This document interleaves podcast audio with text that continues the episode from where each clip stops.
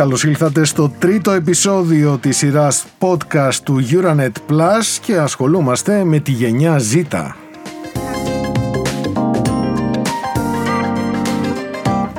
Είναι η γενιά Κατερίνα Πλατή των ανθρώπων 15 με 25 ετών που ουσιαστικά όλοι αυτοί οι άνθρωποι ενηλικιώθηκαν, μάλλον δεν ενηλικιώθηκαν ακόμα, αλλά γεννήθηκαν με ένα κινητό στο χέρι ουσιαστικά και με τα social media στη διάθεσή τους. Με το ίντερνετ να είναι καθημερινότητα στη ζωή τους και αυτό που λες, τα μέσα κοινωνικής δικτύωσης δεν ξέρουμε αν για αυτή τη γενιά είναι ανάγκη ή είναι εξάρτηση. Για να μας πει την άποψή του γι' αυτό, ο πρόεδρος του Internet Now, ο κύριος Νίκος Βασιλάκος, ε, είναι μαζί μας. Γεια σας κύριε Βασιλάκο. Γεια σας και από μένα. Γενικά οι συνθήκες έχουν αλλάξει πάρα πολύ. Παλιά μιλάγαμε δηλαδή για επιλεκτική χρήση του ίντερνετ και τώρα μιλάμε για απόλυτη χρήση του ίντερνετ. Τα παιδιά έχουν συσκευές από πολύ μικρή ηλικία, τα βοήθησε και τα ενίσχυσε πολύ και ο κορονοϊός και η διδασκαλία του Υπουργείου Παιδείας που γινόταν με WebEx και τις υπόλοιπες συσκευές. Και έτσι τα παιδιά τι κάνανε, αποκτήσανε δικές τους συσκευές, mm. φτιάξανε δικούς τους λογαριασμούς και αυτή τη στιγμή το 100% των παιδιών που είναι άνω της Τετάρτης Δημοτικού, δηλαδή μιλάμε για τα 9 χρόνια περίπου, έχει δικό του λογαριασμό TikTok και πολλαπλό λογαριασμό, δηλαδή συγκεκριμένα σας λέω ότι έχουν τρεις και τέσσερις λογαριασμούς TikTok το κάθε παιδάκι, γιατί δεν υπάρχει περιορισμός σε αυτό, αρκεί να έχεις ένα κινητό που δίνεις. Συν λογαριασμό Instagram, γιατί δεν υπάρχει όριο ηλικίας. Άρα η κύρια μάζα των παιδιών που είναι στο δημοτικό είναι στο Instagram και στο TikTok. Τα στοιχεία που μόλις μας αναφέρετε, κύριε Βασιλάκο, ε, αφορούν και τη χώρα μας, αφορούν και την Ελλάδα; Ναι, αφορούν και τη χώρα μας, γιατί τι γίνεται; Έχουμε διαπιστώσει ότι πάρα πολύ μεγάλο πλήθος παιδιών συνδέεται με συσκευές και ποστάρει όλη την ώρα. Και τι γίνεται, η διαφοροποίηση έρχεται από τη στιγμή που κάθε λογαριασμός έχει πρόσβαση σε φωτογραφίες και σε λογαριασμούς άλλους που είναι από την ίδια χώρα. Επειδή τα παιδιά πιστεύουν ότι θα μπορέσουν να βγάλουν χρήματα από το TikTok, έχουν κάνει πάρα πολλούς λογαριασμούς και έχουν ανοιχτεί πάρα πολύ στο κομμάτι που σχετίζεται με τα social media. Άρα πιστεύετε λοιπόν ότι ο λόγος που έχουν στραφεί σε αυτά τα δύο social media, το Instagram και το TikTok, είναι οι φωτογραφίες, είναι εύκολο κέρδος; Για ποιο λόγο πιστεύετε ότι υπάρχουν; Δεν υπάρχει πια λόγος, δεν υπάρχει πια κείμενο όπως είχαμε παλιά. Τώρα πια έχουμε φωτογραφία και δεν υπάρχει όριο Αυτή είναι η μεγάλη διαφορά. Επειδή δεν υπάρχει όριο ηλικίας, μπορεί το παιδί να κάνει εύκολα λογαριασμούς και να δημοσιεύει συνέχεια. Και το Facebook, κύριε Βασιλάκο, είναι λιγότερο δημοφιλές σε αυτές τις ηλικίε. Έχει υποχωρήσει πάρα πολύ. Δηλαδή τα παιδιά το θεωρούν πασέ, ξεπερασμένο. Δεν κάνουν πράγματα στο Facebook. Κάνουν πράγματα μόνο TikTok και Instagram. Mm. Μάλιστα. Εκεί κινούνται δηλαδή. Αυτή λοιπόν είναι η νέα ψηφιακή πραγματικότητα. Σας ευχαριστούμε πάρα πολύ. Ήταν μαζί μας ο κύριος Νίκος Βασιλάκος. Να είστε καλά, ευχαριστούμε πολύ. Ο πρόεδρος του Internet Now με πολύ ενδιαφέροντα στοιχεία, Κατερίνα, πώς αλλάζουν τα πράγματα. Έτσι, Από τις αλάνες στα social media. Εξαιρετικά διαδεδομένα λοιπόν τα social media και ιδιαίτερα το Instagram και το TikTok όπως μόλις ακούσαμε. Το ζήτημα είναι Κατερίνα αν υπάρχουν όρια σε αυτό, αν υπάρχει όριο στην εξάρτηση. Δεν ξέρω αν υπάρχει όριο, γι' αυτό νομίζω ότι πρέπει να το δούνε γιατί όπως μας είπανε πολλά παιδιά ηλικίας 9 ετών διαθέτουν 2 και 3 λογαριασμούς. Νομίζω ότι ένας ειδικός μπορεί να μας διαφωτίσει σε αυτό το κομμάτι.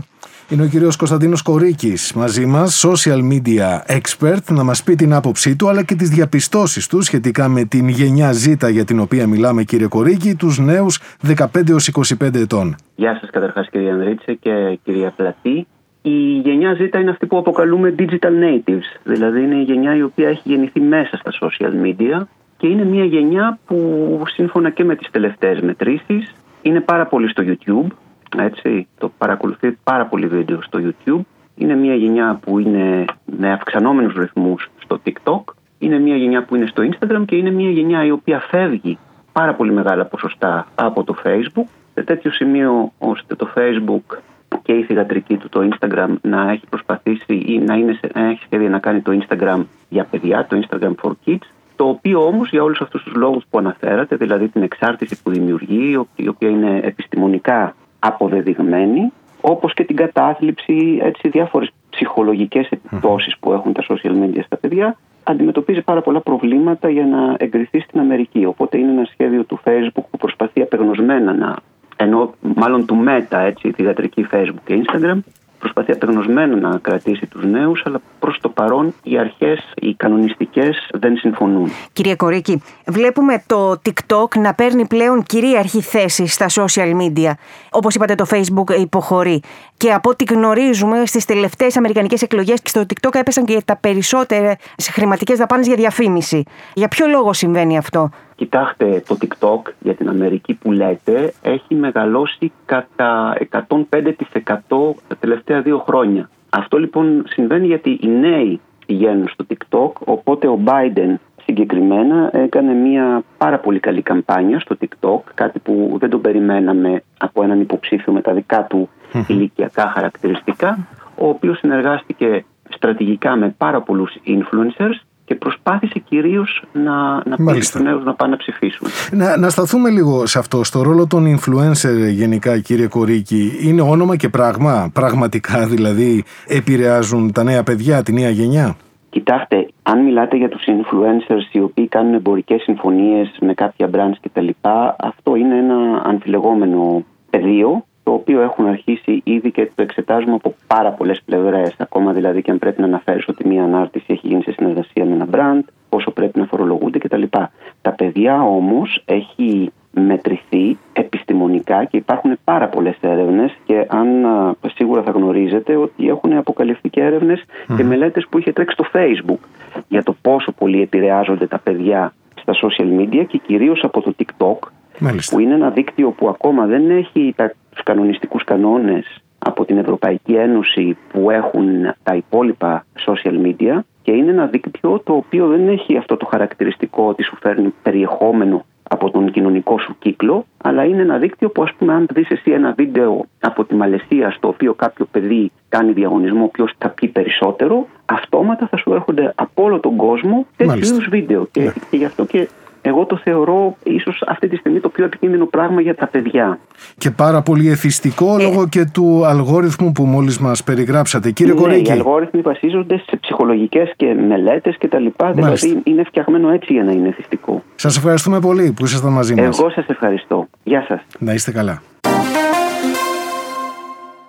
Ακούσαμε λοιπόν ως προς το σκέλος της εξάρτησης Κατερίνα, δηλαδή τι συμβαίνει μέχρι τώρα για τους νέους, τη γενιά Z και τα κοινωνικά δίκτυα. Θα πρότεινα όμως να ακούσουμε και τον κύριο Στάθη Παπαγιανίδη που είναι συγγραφέας του βιβλίου Facebook «Η εξάρτηση του σήμερα, η ψύχωση του αύριο» για να δούμε και την άλλη πτυχή που έχει να κάνει με το αν και κατά πόσον υπάρχει κορεσμός αφού υπάρχει τόσο μεγάλη εξάρτηση, αν υπάρχει και κορεσμός από τα κοινωνικά δίκτυα. Κύριε Παπαγιανίδη, γεια σας. Γεια σας. Πιστεύω ότι πράγματι φτάσαμε σε ένα σημείο καμπής όπου είμαστε στα τραντίστορ, λέγεται σημείο κόρου, όπου έχουμε φτάσει στον κορεσμό. Αυτή τη στιγμή δηλαδή η μεγαλύτερη βάση δεδομένων παγκοσμίως είναι το Facebook και το Instagram φυσικά. Είναι αδελφάκια. Ναι. Πέρασαν στον τρόπο ζωής όλων των ανθρώπων γιατί πέρασαν στο κινητό του. Παλιά ο καλύτερος φίλος του ανθρώπου ήταν ο σκύλος. Σήμερα είναι το κινητό του. Ας αναλογιστούμε πόση ώρα μπορούμε να είμαστε χαλαροί ψυχολογικά χωρίς να έχουμε επίγνωση πού βρίσκεται το κινητό μας. Ή να το βλέπουμε οπτικά ή να ξέρουμε ότι είναι στην τσέπη μας, στην κολότσεπη, πάνω μας κάπου και πώς αντιδρούμε στα like, στις καρδούλες και στα follow. Άρα ουσιαστικά θεωρείτε ότι έχουμε γίνει θύματα εξαρτώμενα από το like του φίλου μας, του ακολούθου μας; Φυσικά έμεσα, γι' αυτό λέω εξάρτηση του σήμερα είναι σαν το τσιγαρο που ενώ ξέρεις ότι δεν θα το απολαύσεις θα το ανάψεις. Είναι ένα πακέτο τσιγάρα το facebook και τα τσιγάρα είναι ένα σωρό βιντεάκια και ποσταρίσματα και ουσιαστικές πληροφορίες και γνωσεις πολύ λιγότερες. Είναι οι χορηγίες, οι διαφημίσεις, οι περισπασμοί ναι. και το θέμα δεν είναι για μας που έχουμε μια κάποια ηλικία και κρίση και ξέρουμε ότι ο υπολογιστής κλείνει. Το θέμα είναι τα μικρά παιδιά και μιλάω με προσωπικά βιώματα τις δύο κόρες μου που κολλάνε και χάνουν την αίσθηση του χρόνου. Για τα παιδιά αυτά οι συνεχείς εναλλαγές ερεθισμάτων και η εξάρτηση από τα social media πιστεύω δεν θα περάσει χωρίς επιπτώσεις όταν mm. ενηλικιωθούν. Μάλιστα. Και το φοβάμαι Κύριε αυτό, Παπαγιαννίδη. αυτό έγραψα το βιβλιο γιατί αυτή η απλή εξάρτηση που είναι ένα λες έλα εντάξει ένα συνήθιο είναι αυτό θα γίνει και με επιβεβαιώνει η παιδιατρική ψυχολογική εταιρεία της Γαλλίας που έβγαλε πρόσφατα θέσπιση σε νόμο που λέγεται 3, 6, 9, 12 για τα παιδιά όχι τηλεόραση πριν τα 3 όχι ηλεκτρονικά παιχνίδια και PlayStation πριν τα 6, όχι, ίντερνετ πριν τα 9 και όχι social media πριν τα 12 με maximum χρόνο χρήσης στη μισή ώρα. Και ακόμη με επιβεβαιώνει ο Zuckerberg και ο Bill Gates και όλοι αυτοί οι ιδρυτές των social media που στα παιδιά τους απαγορεύουν τη χρήση. Να είστε καλά. Ευχαριστούμε πολύ τον κύριο Παπαγιανίδη που ήταν μαζί μας, συγγραφέα του βιβλίου Facebook «Η εξάρτηση του σήμερα, η ψύχωση του αύριο».